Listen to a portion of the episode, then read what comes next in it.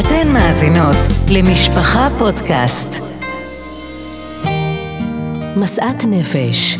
הניה שוורץ מארחת נשות מקצוע מובילות לשיחת נפש על העומסים והחלומות, על המרב והמיטב.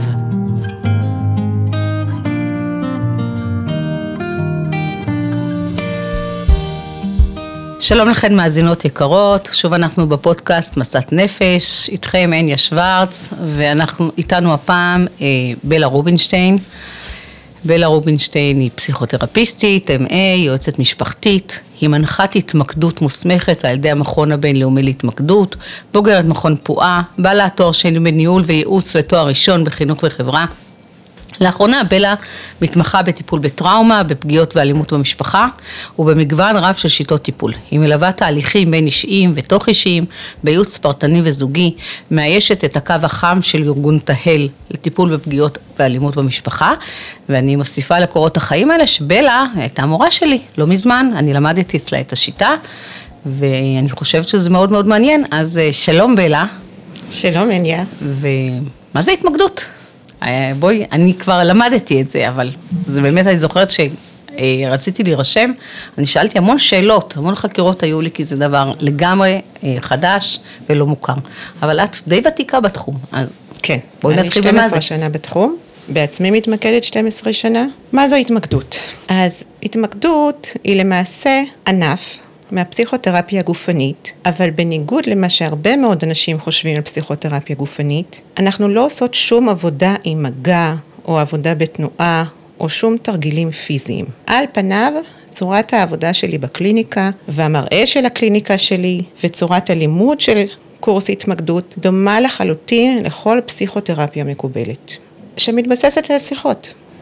כלומר, אני באה אלייך לטיפול, ואת עושה מה שאני עושה עם מישהו אחר, אוקיי? יושבת ומשוחחת איתו.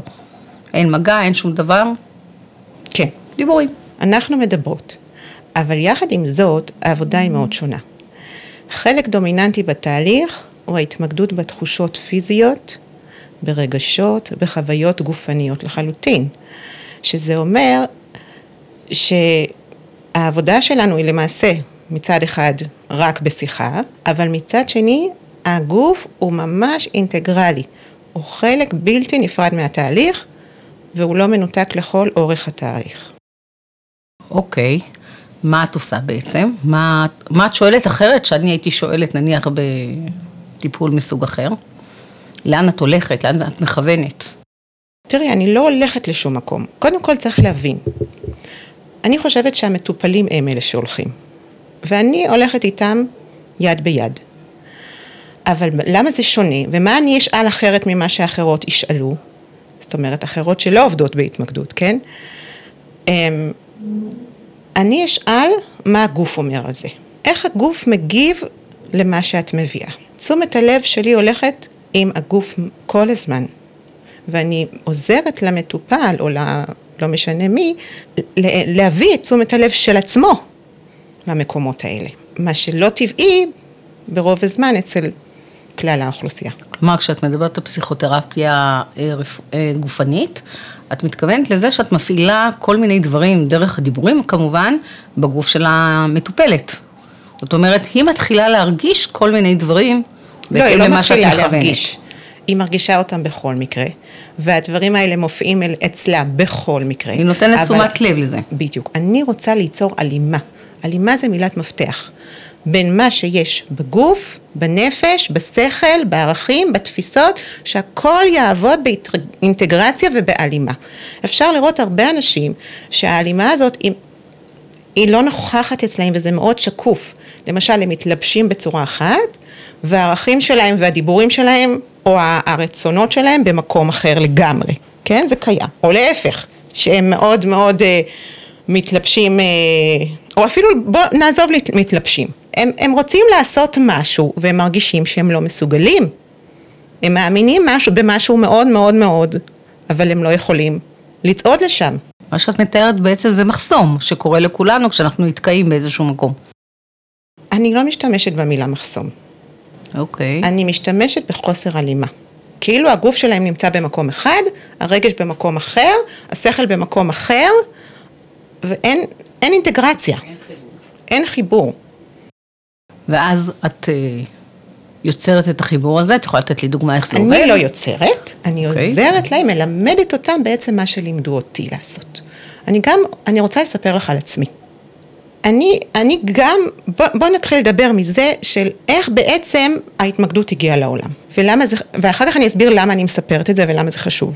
בעצם מי שהביא את ההתמקדות לעולם היה פסיכיאטר יהודי, לפני 50 שנה בארצות הברית, והוא וחבריו חקרו את התופעה הזאת, שחלק מטיפולים פסיכולוגיים מאוד מצליחים, וחלק מטיפולים פסיכולוגיים ללא הועיל, ממש כאילו לא עשו שום דבר.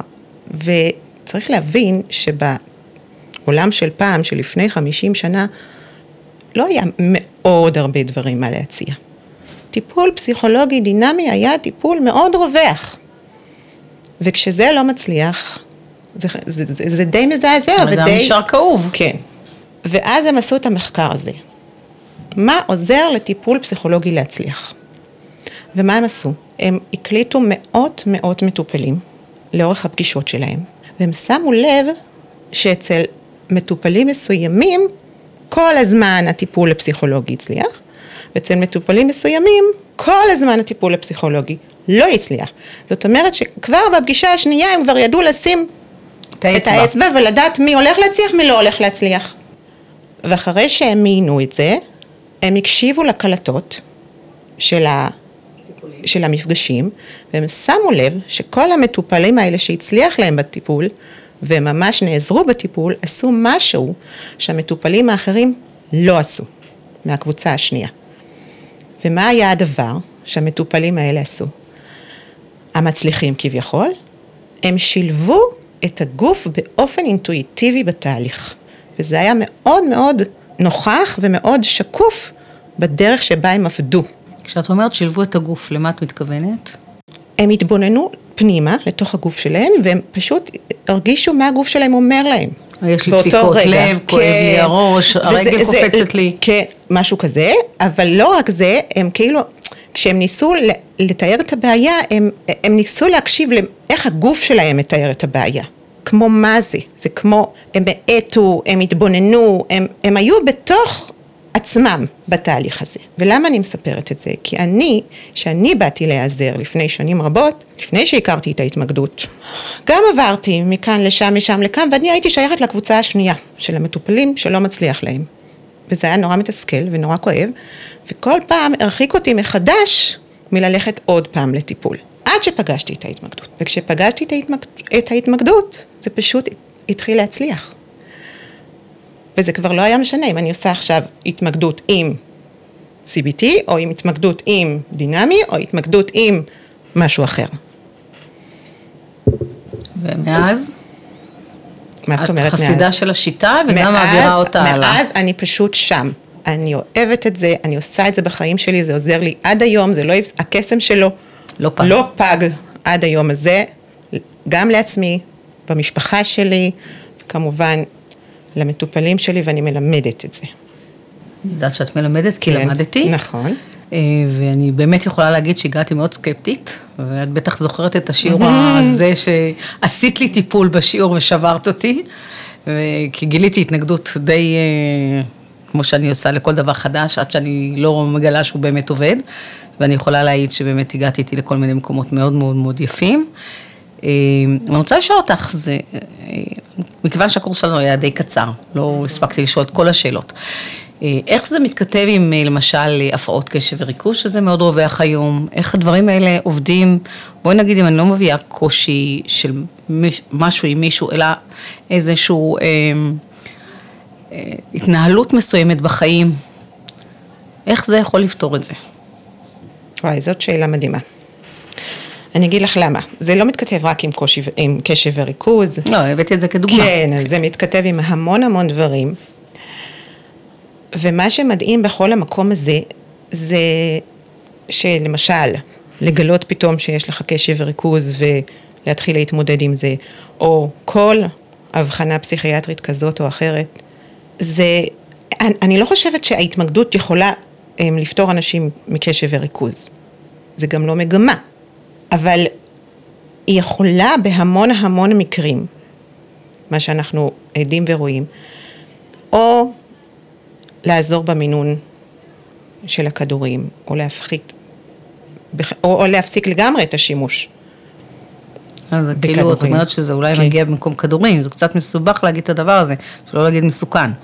זאת אומרת, לא, אני אומרת את זה בפה מלא, אני, כן. אני לפעמים במקום כזה, שאני להפך, שאני זאת שמביאה את המטופלים ללכת לעשות הבחנה מסודרת וכן להיעזר בכדורים.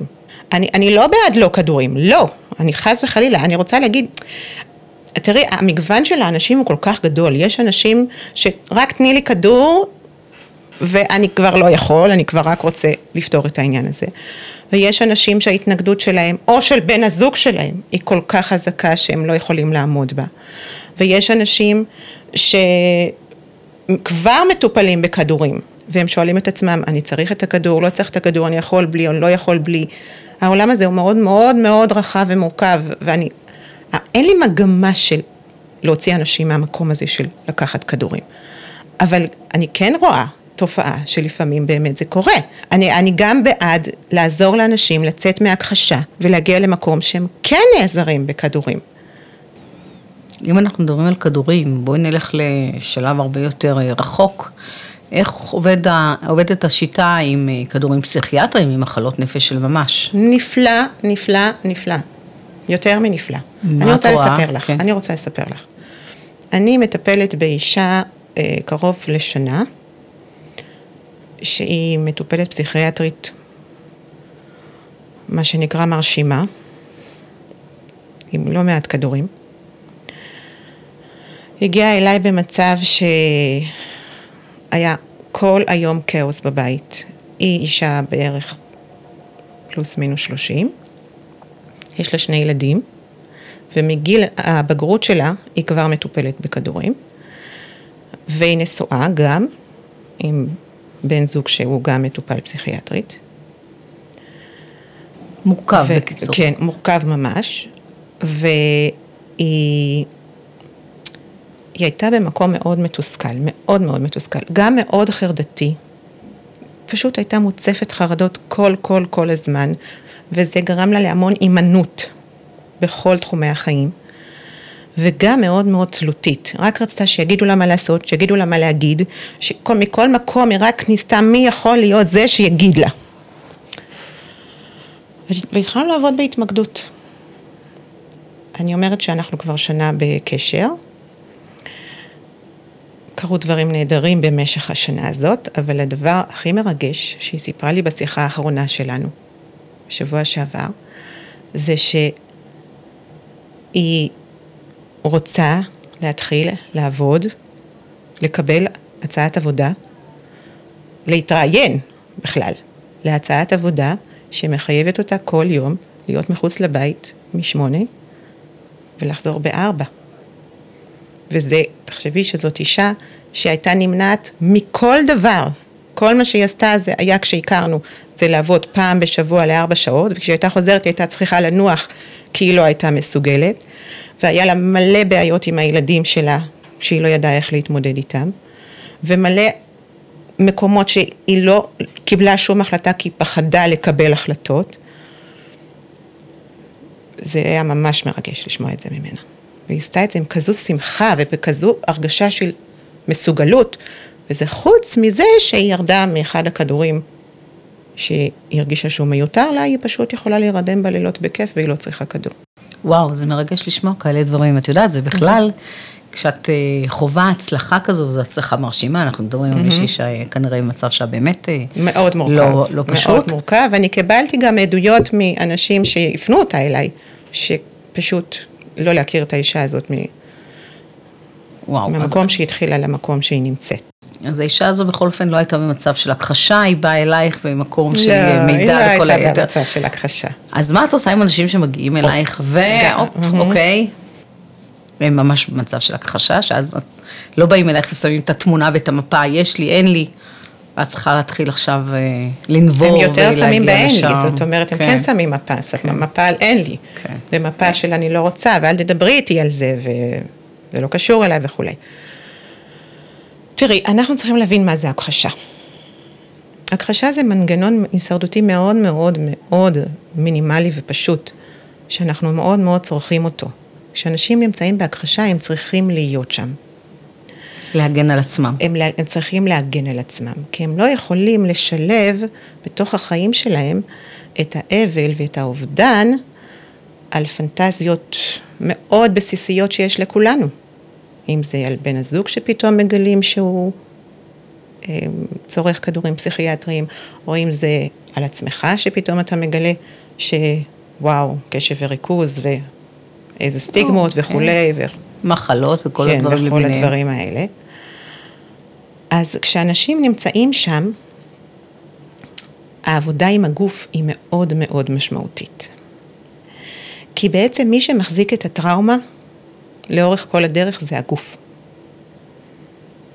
ואת צריכה לדבר עם התת מודע. כי אני לא מדברת על תת מודע, אין תת מודע, אני לא מכירה בתת מודע. אני, זאת אומרת, אני לא חושבת שאנחנו יכולים לטפל בתת מודע. אני חושבת שזה מאוד מאוד מודע, אבל זה במודע של המוחות הלימביים וההישרדותיים, שהם בעצם מתקשרים איתנו דרך הגוף. זה לא במודע של המוח החושב שלנו. המוח החושב שלנו לא מוכן להכיר בזה, הוא מפחד מכל הדברים האלה, הוא לא מוכן להיות עם האמת הזאת.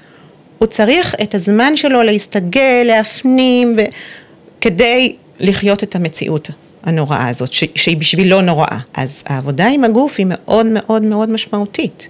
כי ברגע שהגוף משתלב בתהליך, קודם כל, הגוף יודע המון המון המון דברים שהמוח החושב לא יודע.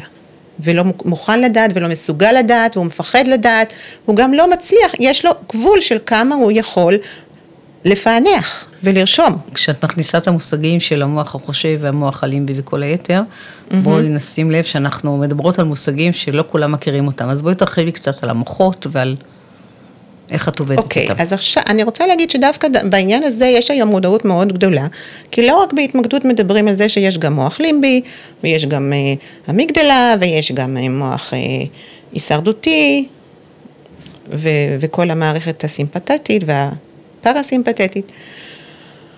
אז, אז כן, אני אגיד על זה כמה מילים. יש לנו שלושה מוחות. המוחות שלנו הם מתפתחים בהדרגה,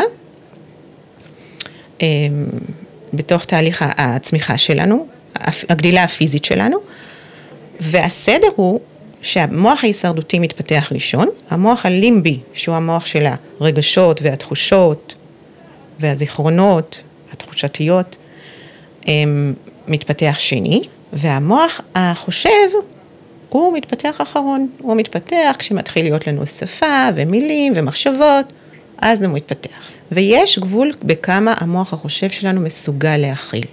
לעומת זאת, המוחות האחרים שהם לא מדברים במילים, גם המוח הלימבי וגם המוח ההישרדותי, שם כאילו אין גבול. הם הכל הכל הכל רושמים.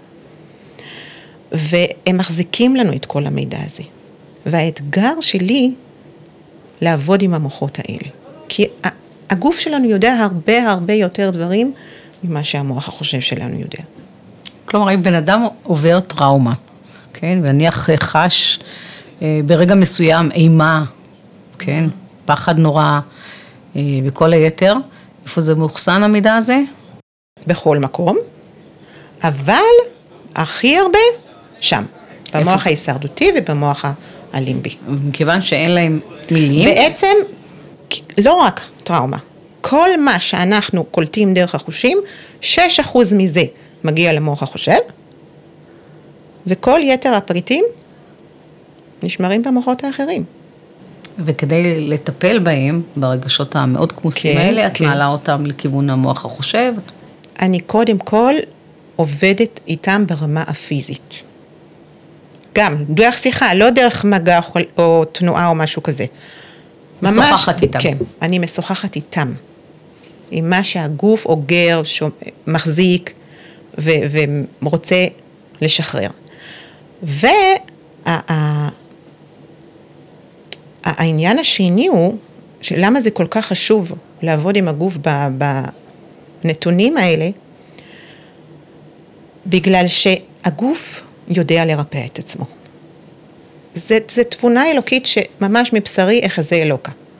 אין מה, זה, זה מדהים. הגוף יש לו את כל מה שהוא צריך כדי לרפא את עצמו. ואם אני מוכנה לסמוך עליו ולעזור לו לעשות את העבודה, מה יכול להיות יותר טוב מזה? תני לי דוגמה איך זה מתנהל. אני הרי הייתי שם, חוויתי את זה, אבל אני צריכה שתגידי את זה כדי שהמיקרופון ישמע, ויעביר אוקיי. את זה הלאה. ובואי ספרי.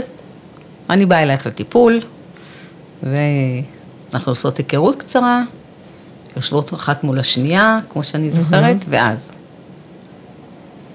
לאן את הולכת? מה את עושה? מצוין. אז קודם כל, אני, אני בעד, אמ, או אני מאמינה בזה, שאם מישהו מגיע לקליניקה, לטיפול, אז הוא בעצם מצביע ברגליו. הוא אומר, אני רוצה לעשות משהו, ליצור איזה שינוי, ללכת לאן שהוא. ואז אני לוקחת את האחריות ואת הזהירות לברר לאן הוא רוצה ללכת. אבל תוך כדי שאני לוקחת את האחריות הזאת, אני גם מבררת עם הגוף שלו. מה הגוף שלו אומר על זה. נגיד הוא רוצה לפתוח עסק, כן, הדבר הכי טריוויאלי בעולם. הוא מרגיש אלף ואחד דברים ש... שעומדים לו בדרך כביכול.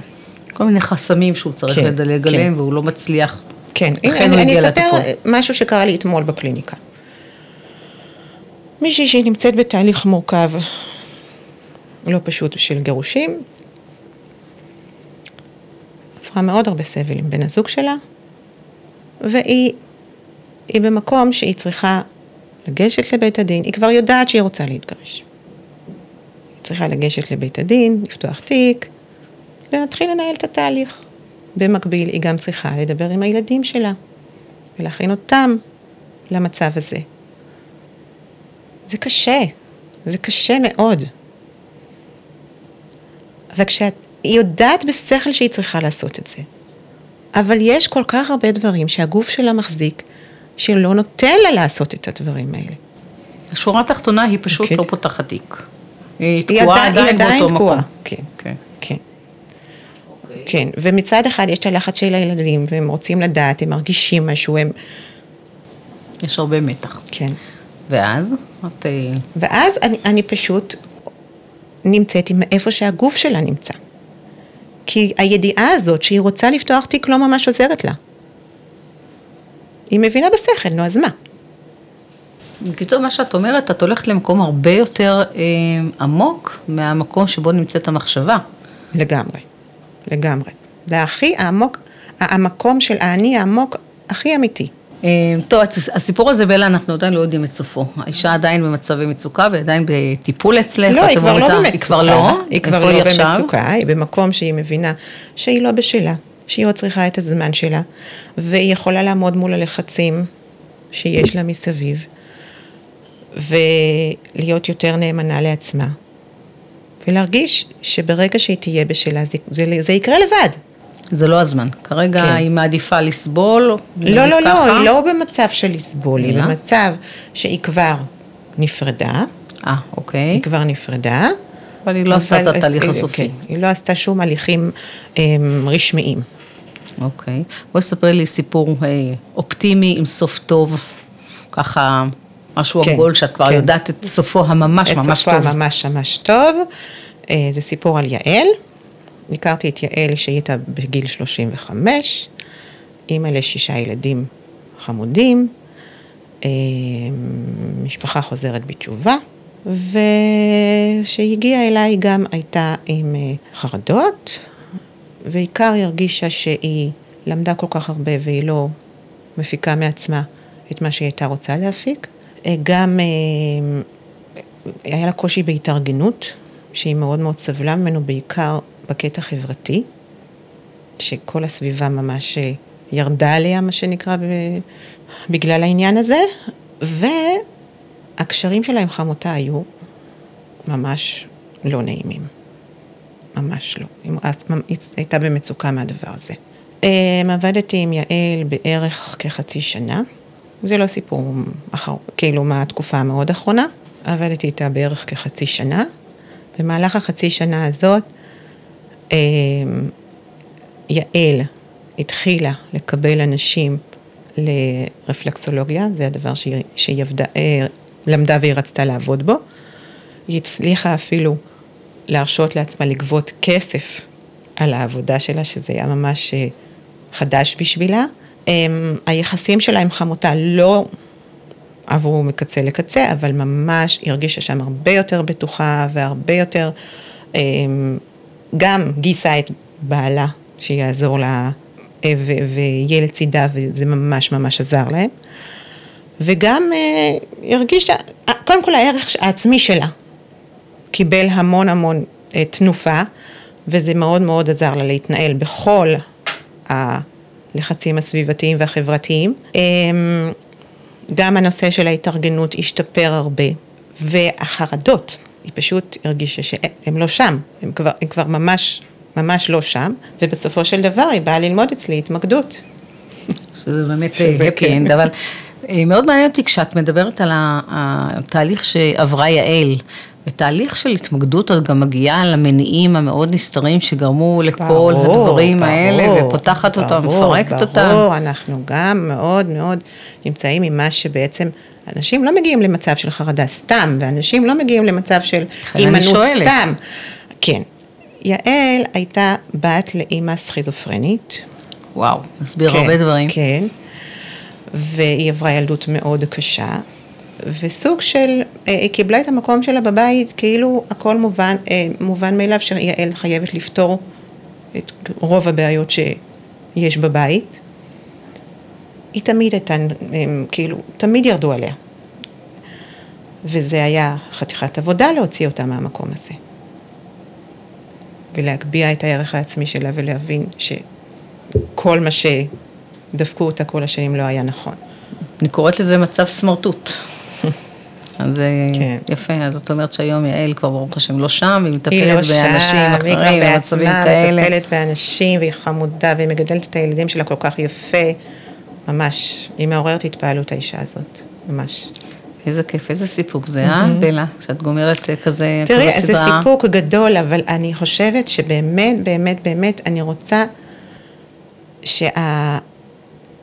אני לא מרגישה שאני עשיתי את העבודה, אני מרגישה שיעל עשתה את העבודה כי היא למדה ליצור את ההלימה הזאת בתוכה. להיות באותו מקום שהיא ראויה להיות בו. היא ראויה להיות מורה מוצלחת לרפלקסולוגיה, או מטפלת מוצלחת ברפלקסולוגיה. היא ראויה להיות אישה מכובדת בעיני, בעיני עצמה ובעיני חמותה ובעיני בעלה. ו, ולא קרה שום דבר אם היא לא יודעת להתארגן מאה אחוז, אז מה? אז מה, שתיקח עוזרת וש... לחיות זה לא מינוס, לא כולנו כן, מושלמים. כן, כן, אז מה? אבל זה סיפוק מאוד מאוד גדול, אני רואה אותך ככה מחייכת, אני רואה את ה... כן, להיזכר בכאלה סיפורים זה כיף גדול, וזה נותן הרבה כוח. נכון, נכון, נכון. בטח נתקלת במצבים מאוד מאוד לא פשוטים בעבודה. נכון, נכון. אוקיי. אני חושבת שאנשים שהם נמצאים במצבים הלא פשוטים האלה, מצד אחד, הם... הם אנשים ש... זה אולי נשמע קצת לא יפה להגיד, אבל הם אנשים שקיבלו איזה, איזשהו בונוס. תסבירי. כי ברגע שאתה נמצא במצב, במצב המורכב הזה ואתה צריך להתמודד שם,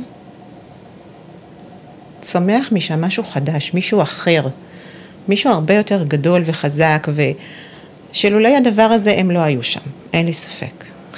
כן, אבל לפעמים אנשים מגיעים כדי ללכת לטיפול, הם מגיעים לתהומות מאוד גדולים, זאת אומרת, חבל שצריכים להגיע למקומות המאוד מאוד חשוכים וכואבים האלה כדי ללכת לטיפול. אז אה, מזל שיש mm-hmm. את, ה, את האפשרויות, באמת, כמו שאת אומרת, ממצב סמרטוט, להגיע mm-hmm. למקומות הטובים, וכן, חבל ש, שהם מגיעים כל כך למקום כואב קודם. אבל אין כן. מה לדבר, כשאת רואה את ההבדלים בין מה שאת מקבלת ככה לפגישה הראשונה לבין כן, מי שיוצא בפגישה האחרונה, אז... אה, אין ספק. תראי, לא תמיד זה פגישה אחרונה, לפעמים אנחנו בקשר כמה שנים טובות, זה לא אומר שהם באים אליי כל שבוע לטיפול, אבל בהחלט יש אנשים שלאורך החיים שלהם הם גילו את הדבר הזה, והם הבינו שכשהם רוצים לעשות קפיצה נוספת, הם נעזרים בזה והם באים שוב לפגישה. אני מסכימה איתך, זה לא רק בענייני התמקדות mm-hmm. עובד, אני, אני קוראת לזה לחזק את הברגים. אנשים שמדי פעם, אחת לכמה זמן, מגיעים ככה, באמת, אה, לחזק את עצמם מבפנים בכל שיטה, ובהתמקדות אה, בוודאי, החיבור הזה לעצמך ולתחושות שעולות מתוך אה, עצמך. כי את גם העלית מקודם משהו שלא התעכבנו עליו, על העניין שאת אמרת, אני מתמקדת בעצמי, שזה כן, שיטה. זה חבל, כן, זה חבל הזמן, ש... זה פשוט המתנה הכי גדולה שקיבלתי בחיים שלי. יום, יום, יום, יום אני הולכת עם הדבר הזה. אני יכולה להגיד שאין יום שאני לא מתמקדת, ממש בפה מלא ולפעמים כמה פעמים ביום, ל- לרגעים, לדקות, אבל זה פשוט המצפן שלי בחיים. כל ממש. פעם שעולה לך משהו, כן, את יושבת כן. עם עצמך ומבררת. כן, לפעמים אני אפילו לא יושבת עם עצמי, אני תוך כדי שאני שוטט, שוטפת את הכלים, או, או, או מבשלת את האוכל, אני, אני פשוט עושה את זה. וואו, בהחלט נשמע ממש אה, מתנה נהדרת שבן אדם יכול לעשות את זה. אה, אנחנו לקראת סיום בלה, אני רק אזכיר למאזינות שהן תמיד יכולות לפנות אלינו, שהפודקאסט הזה בשבילכן, בשבילנו, ואפשר אה, להגיע אלינו דרך כתובת המייל שנמצאת ב, בתוך המשפחה, מגזין בתוך המשפחה, בעמוד שלי, חשוב לחשוב, ואפשר להגיע גם דרך המספר במערכת, 077-2020-555, להשאיר לנו הודעה. אה, שאלות, הערות, בקשות, כל מה שמתאים ונראה לכם שיהיה מעניין את שאר המאזינות. אה, ובלה, אנחנו כבר ממש ממש סוגרים את הפגישה הזו. ותגידי לי את, הפודקאסט הזה נקרא משאת נפש. אני מסיימת את המפגשים שלנו עם השאלה הזו. מה משאת הנפש שלך? זו שאלה מצוינת שאני ממש רוצה לדבר עליה. משאת הנפש שלי בתור מורה להתמקדות, בתור מטפלת להתמקדות, או שלא קראנו לו בשמו האמיתי, כי באנגלית קוראים לזה פוקוסינג, וזה השם האמיתי שלו. בעברית זה התמקדות. משאת הנפש שלי זה שיהיו בציבור החרדי הרבה הרבה מטפלים בהתמקדות, והרבה מורות להתמקדות, ושאני כבר לא אצטרך להיות החלוצה. אני יודעת שהאבן הזאת שאני משליכה עכשיו, עושה את האדוות שלה בים הגדול, אבל באמת, באמת, כשאני, שיגיע היום שיהיה הרבה מטפלים בהתמקדות, והרבה מורות להתמקדות, אני אדע שעשיתי את זה, שזה, שזה קרה. זה יהיה וואו בשבילי, ממש. אני יכולה להעיד שאת כבר עוסקת בזה, את בדרך. אה, כן, אני יודעת, אני משליכה את האבן שלך, שלי. כן, אני כבר אה, מכירה כמה כן. שעוסקות בהתמקדות בזכותך, ואני מקווה שבזכות הפודקאסט הזה עוד אנשים יכירו את השיטה ויוכלו לבוא ולהיעזר אה, במקומות שהם נתקעו בדברים אחרים, שהם לא יכלו להיעזר, אז אולי בעזרת השם מהפודקאסט הזה תצא הישועה. תודה בלח.